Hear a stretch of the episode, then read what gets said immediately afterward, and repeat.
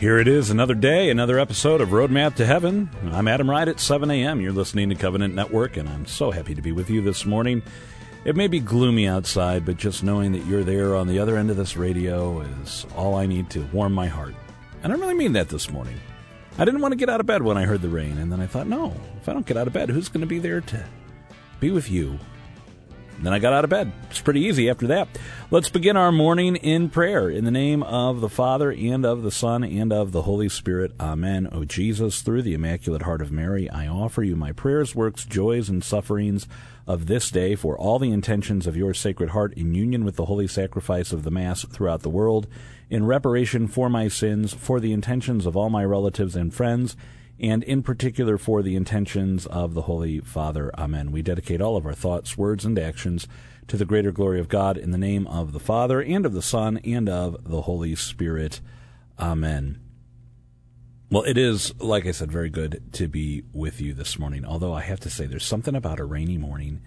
You, you just wish you didn't have to get out of bed, right? You know, I love to just listen to the rain. And that's why I love our house. When we renovated our attic and we dormered up to make more bedrooms, um, there's not much between the ceiling of our bedroom and the roof. There's insulation and there's you know about six inches of space, but if there's a good rainfall, you can hear it. And there there is nothing that brings the the peace of a good rainfall in the same way. I mean, there are things that bring peace. There are things that bring even more peace, especially prayer but there's nothing like that.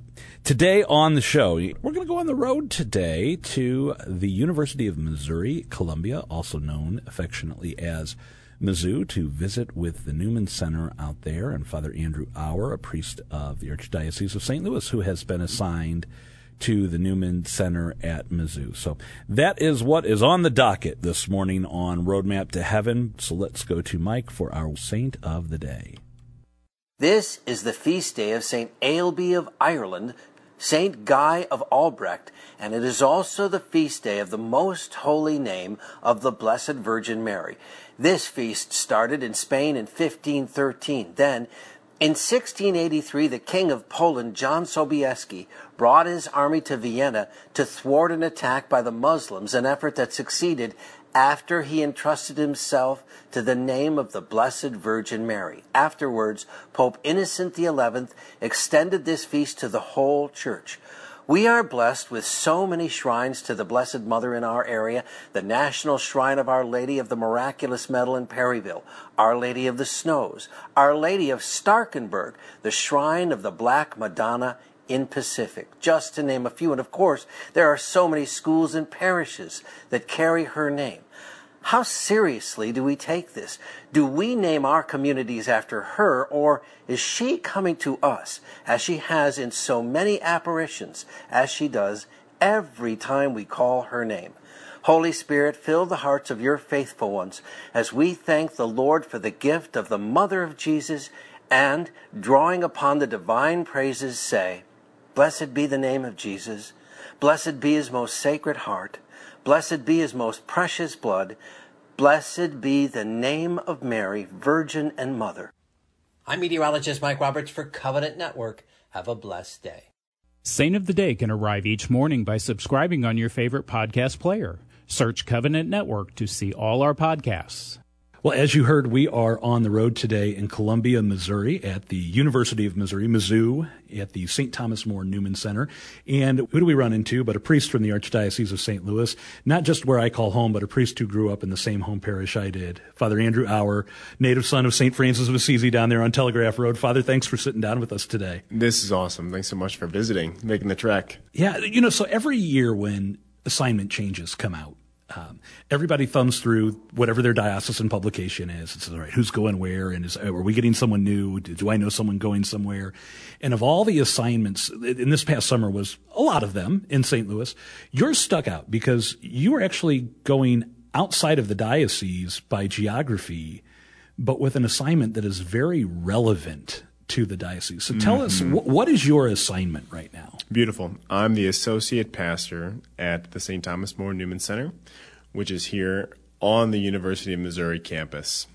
Um, this is the Diocese of Jefferson City. We have left beautiful the Archdiocese of St. Louis, the Diocese of Jefferson City, our brothers down the road. And so it's really a unique thing, unless you're going to the Archdiocese of Military Services, which we have a number of priests who have done that.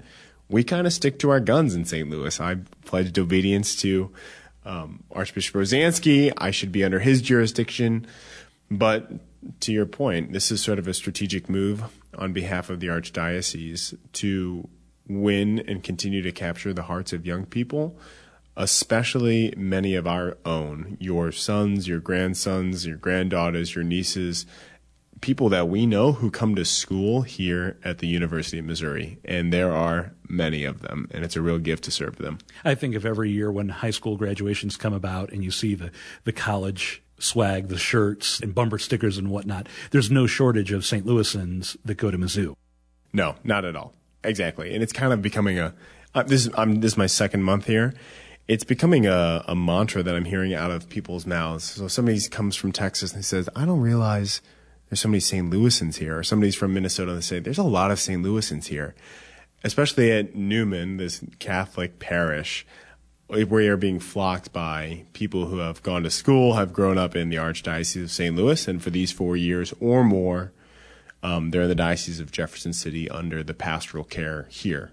So it was really a beautiful and thoughtful strategic move by Archbishop Rozanski and his team to say, okay, we have our own that are there. Let's send one of our priests to be there to serve them. So I'm not just here for the St. Louisans. I do. I am the associate pastor. I'm here to care for everybody here but man, like there's a lot of um, our own wandering around. Well, it's been a joy to meet some of our uh, listeners from Columbia and Jefferson City and the western part of Covenant Network who are very grateful for you being here and for all the great work happening here at the Newman Center. But I want to dive into something you said when we were at lunch earlier today that uh, we all know the numbers. We know the importance of evangelization. We know how many young people are raised in Catholic households. They go to Catholic elementary school, they go to Catholic high school, and then sadly leave the faith. Um, mm-hmm. It's you know we, we don't like to talk about it, but we need to talk about it. Yeah. And you have seen something very unique just in the short time you've been out here. That's that these lapsed Catholics mm-hmm. come to a college campus, and our Protestant brothers and sisters that are very good at evangelization. Yes.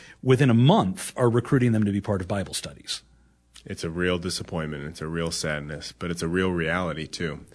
And without a doubt, that's happening. There are tons of efforts from there are multiple Protestant groups around campus, all of whom have attractive advertisement. They're really good at hospitality. Um, they bend over backwards to care for you, and they have big hearts. But I'm watching, and I'm wa- literally watching it happen as I'm walk by or, or, or drive by. That you'll see a tent with a bunch of Protestants, and it's like I know some of those kids are Catholic, and um, they kind of get swept off into this space or they join a fraternity or a sorority and maybe there's one or two girls or guys in that group that say hey we're, we're leading a bible study at my church. Why don't you come along? And they think well i believe in christ. You know i might as well go. And then a few months later they're swept off into this protestant group. And praise god we need to be studying the scriptures. It's living and effective. But a lot of our St. Louisans, you know, they've they've grown up going to Catholic grade school, Catholic high school, and I think in St. Louis, we really need to capture that evangelizing spirit. I remember visiting one of my best buddies was the priest at Texas A&M University, and I went down. I've been down there the past three years, and I just remember reflecting. Even amongst their Catholics, there's just this fire the, the belly mentality about evangelizing mostly because they've grown up around other Protestants who are doing it. So there's some like really phenomenal Catholics in the South who have like these super evangelizing tactics and, and, and just hearts, really. But I think it's because they've grown up in this kind of competitive space of, well, if we don't retain or attract Catholics, the Presbyterians down the street are going to do it, or the Methodists, or the Baptists, or whomever else.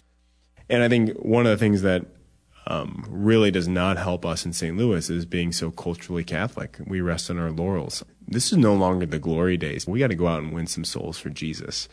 And um, that's what I'm hoping for here on this college campus is that whether they're Catholics now or maybe one day the Lord might call them to discern RCIA and becoming Catholic, we need to reach out and, and to love those well. So let's talk about what we can do, and not just you here on this college campus, but for all of our listeners, whether they're in Missouri, Illinois, you know, because we're talking as far away as Terre Haute, Springfield, Peoria, and as we said, Columbia here, Jefferson City, down, down in Cape. Uh, we, have got two states worth of, of listeners right now what can we be doing maybe with our high school youth at the parish knowing that not all of us are called to get involved hands on but mm. we can all support something happening in our parish in some way shape or form absolutely first and foremost you can't give what you don't have st thomas aquinas you cannot give what you do not have so if you want to give young people a life of devotion and prayer you have to live it and model it yourself I remember being in high school and going to daily mass um, at St. Francis, 6 a.m. in the morning, and thinking, wow, there's nobody my age here, but these people seem to believe in what's happening here. So I'd show up because I know I'd see them every day, and they were modeling it. And we never talked about it, but I saw it, you know, with my very eyes. And I believed in it. And I do lament the fact that nobody ever said to me, "Hey, maybe you should think about being a priest," or "Hey, like, can we get you connected with the youth group or something like that?" So I think we cannot give what we don't have. So we need to be ready to, as Saint Peter says in his writings, we need to be able to give a response to those who ask for our hope. You know, like we need to be ready to offer something. So um, that's first and foremost to live a robust sacramental life, to pray every day, and then I think there's going to be opportunities that present themselves. Um, I think a lot of people ask me, well, what can I do? Make yourself available. And every parish has different needs. Um, your pastor is probably overworked, underpaid, underappreciated. You might just say, hey, Father, what can I help with? You know, and just give him a blank check, as it were. It's like, because a lot of us say, well, I want to help in this way and this way. Well, sometimes needs arise and we don't know exactly what they might be. So uh, maybe the priest back home can find a place to put you to say, like, this is one way you can serve. And it might stretch you. I think a lot, a lot of times we just want to work in our wheelhouse, but we need a lot of utility players right now um, to address the needs that are coming up. Yeah, and, and, it's amazing to me how in the various seasons of life that we all are in, there mm-hmm. are different things we can do. I remember a conversation we had with the parish youth minister right by our house. We said, listen, my wife and I, we met being volunteers in a youth ministry program. That's not the season we're in right now. We're the people when you need the trays of brownies or the pizzas to show up, you call us. We're in the, we're in the pasta pizza brownie phase, season of life, that that's what we can contribute to the youth group so that you can say, hey, come to this Bible study. And by the way, we'll have pizza and pasta and brownies and, and whatever. Oh, absolutely. Yeah. And food, you know, is so important. Um, I, I learned at lunch because I haven't been here for an exam season, but the parishioners who are here year round, they make heaps of food for everybody during exam season so that the students know they can come to the Newman Center and be refueled when they come here for mass or confessions or anything else. So, uh, food goes a long way without a doubt. But once again, um, the spirituality I would say in all of this is just a spirituality of um, generosity. It's like, how can I be generous with the Lord in how I spend my time? And am I being stingy with the time that I'm giving to the Lord? And we just create habits that way, you know, for good or for ill. Um, am I generous with my time? Am I generous with uh, my pocketbook? Am I generous in responding to the Lord? Or I, do I keep holding back? And I think we're in a season, a space where we haven't seen like radical generosity or even sacrificial generosity. And I'm really not talking about money. It's just with which how I respond to the Lord or don't. And um, I find that kind of to be a spiritual um, sickness a little bit. Like, what does it look like for me to really hand over what the Lord's already given me? We've talked about many things, but I want I want to end with hope here because this is this is where especially our college students having mm-hmm. having been to the Seek conference last year for the first time and seeing the great work that's happening at Newman centers all around the country with uh, priests such as yourself and the pastor here mm-hmm. um, is the thirst that the young Catholics who are engaged in the life of the church they're they're not looking for a basic Catholicism or a simple Catholicism. They want to be called to sainthood with the intensity that some of our great saints have preached over the two millennia of the church. I mean, this is not uh, Catholicism for the weak of heart on these college campuses with these students.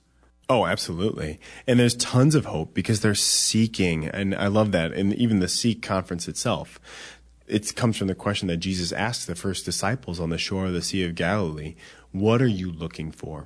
What are you seeking? And this is such a pivotal age in the life of the church, 18 to 22 years old. You are seeking meaning, you're seeking purpose, you're seeking where I fit into the world now that I'm no longer in mom and dad's nest. And so there's just this constant hunger. And they'll look to trusted mentors like myself, like yourself, like people who are here on our campus. They're going to look to their professors. They're going to look to their older brother in the fraternity, their older sister in the sorority. And there's a real hope that I have because they are seeking like the big questions, the big answers.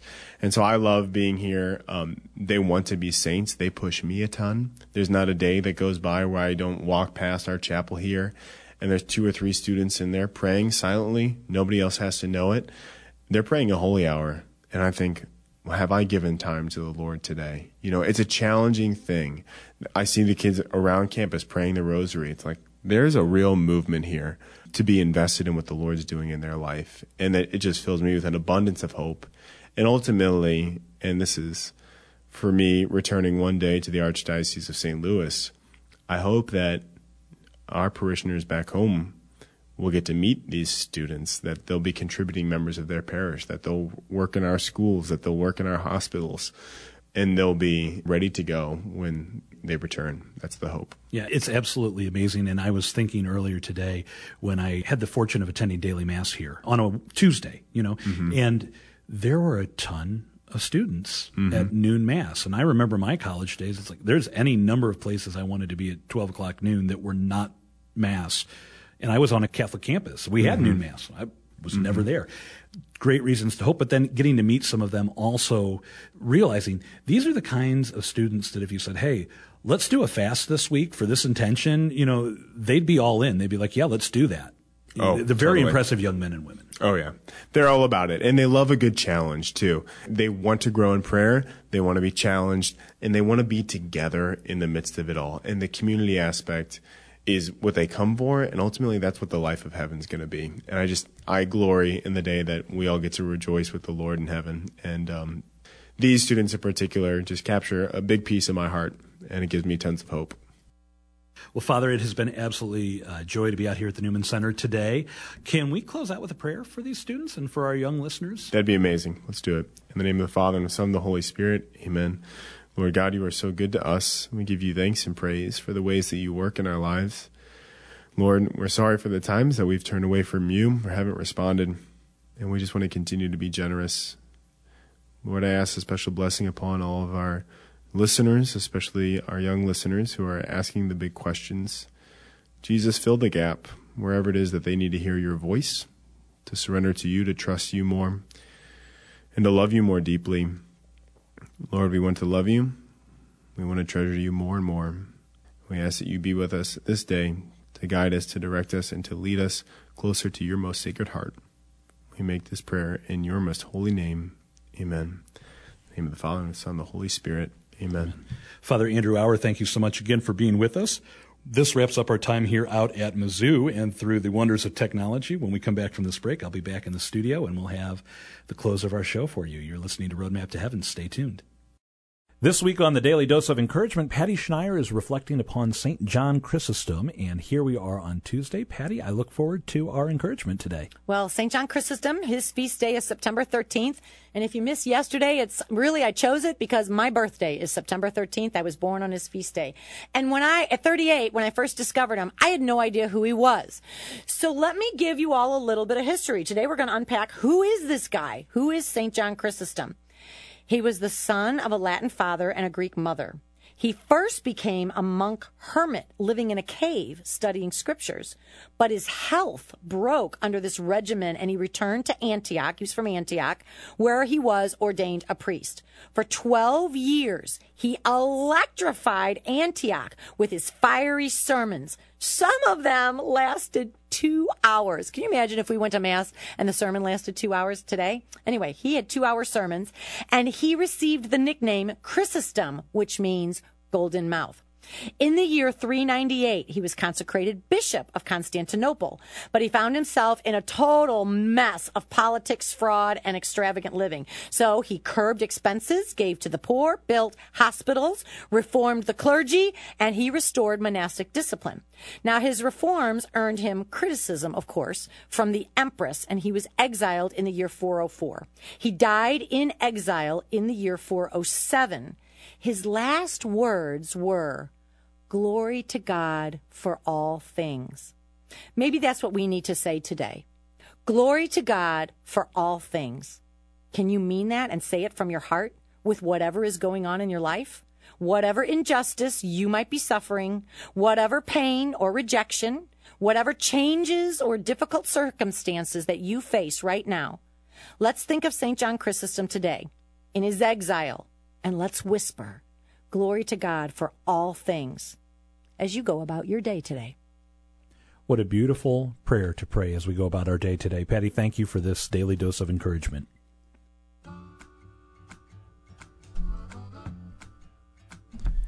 As we wrap things up today, I am thinking about a lot of things, and one I'd like to share with you is just in response to the words we heard from Father Schneier earlier in the show for our podcast listeners who don't get to hear the homilies. He was giving a homily on how every one of us in our vocation have an opportunity to die to self. And, you know, every morning I go through a couple of news feeds and social media feeds just to see if there's anything of importance that I might need to mention on the show. You never know what's going to happen out there. But today I saw a picture from September 11th, 2001, and it's a picture of first responders carrying out the body of deceased New York Fire Department chaplain Father Michael Judge, a Roman Catholic priest, who, um, according to the Post, was the first recorded casualty on the morning of 9 11. That uh, saying he had gone through the burning towers and blessed firefighters, hearing their last confessions and losing his life in the process. And again, that, that question of willingness to lay down your life. Now, um, as we've heard before, it's not always going to be actual physical death. I mean, I, I doubt very many of us are going to be called to be to face the red martyrdom, as they say. But what about that white martyrdom of dying to self every day, um, standing up for our faith? You know, a great witness to the world. I was having a conversation with uh, Gabe Jones, who's been on the Roadmap Roundup before, and uh, I was having a conversation with him last night, and we kept coming back to an important thing that, first and foremost, we have to live out our vocations in our home. If we want to see change in the culture, if we want to see change in the world, we have to start by living out our vocations in the home. So those of you who are spouses, you have to endeavor every day to be the spouse God is calling you to be, to do His will through your vocation. I love that prayer that was shared with us early on in the first year of the show. Lord, how are you calling me to live my vocation today?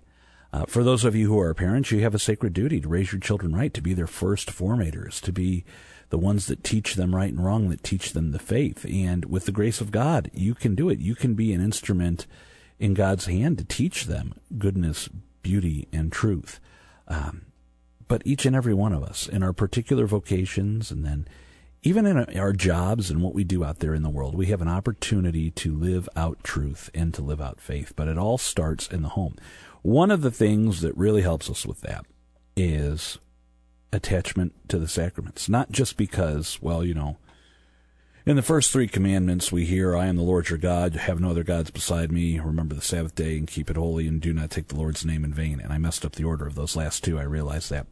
But because we love him, because we love him, we're going to go to him asking for that grace, being nourished by his gift of self in the Eucharist. But then also availing ourselves of sacramental confession on a regular basis. And that's, you know, that's part of keeping your house in order, is keeping your soul in order. And uh, the only one that can do that for you is God. You have to go to Him in the sacraments. That's one of the reasons I love, and I know we're already past the first Saturday of the month. We're almost halfway through the month of September, but it's one of the reasons I love that devotion. It's just a great reminder for us to make a regular confession. Now, maybe you missed confession on the first Saturday of the month of September. Well, you know what? There's plenty of opportunities to go to confession this week. Don't fret. Don't be worried about it. Don't be downtrodden, but don't delay either if it's been a while since you've made a good confession, especially if you're in a state of grave sin. because that's not the kind of death you want to live out in your vocation. That's a spiritual death, and that is not good. If you die in a state of grave sin, then you don't go to heaven. And you want to be a saint, and I want you to be a saint. So, especially if you're in a state of grave sin, get to confession as soon as you can. Let's pray. In the name of the Father, and of the Son, and of the Holy Spirit. Amen. All glory be to the Father, and to the Son, and to the Holy Spirit, as it was in the beginning, is now, and ever shall be, world without end. Amen. Mary, Mother of the Church, pray for us. St. Joseph, terror of demons, pray for us. In the name of the Father, and of the Son, and of the Holy Spirit. Amen. We've got some great things in store for the rest of this week. Uh, tomorrow, I believe, Father Jeffrey Kirby is going to be with us on the show. And then Thursday, Father Skillman's back with us. And, well, Friday, you'll just have to tune in and find out. Until then, for Covenant Network, I'm Adam Wright. Pray your rosary today.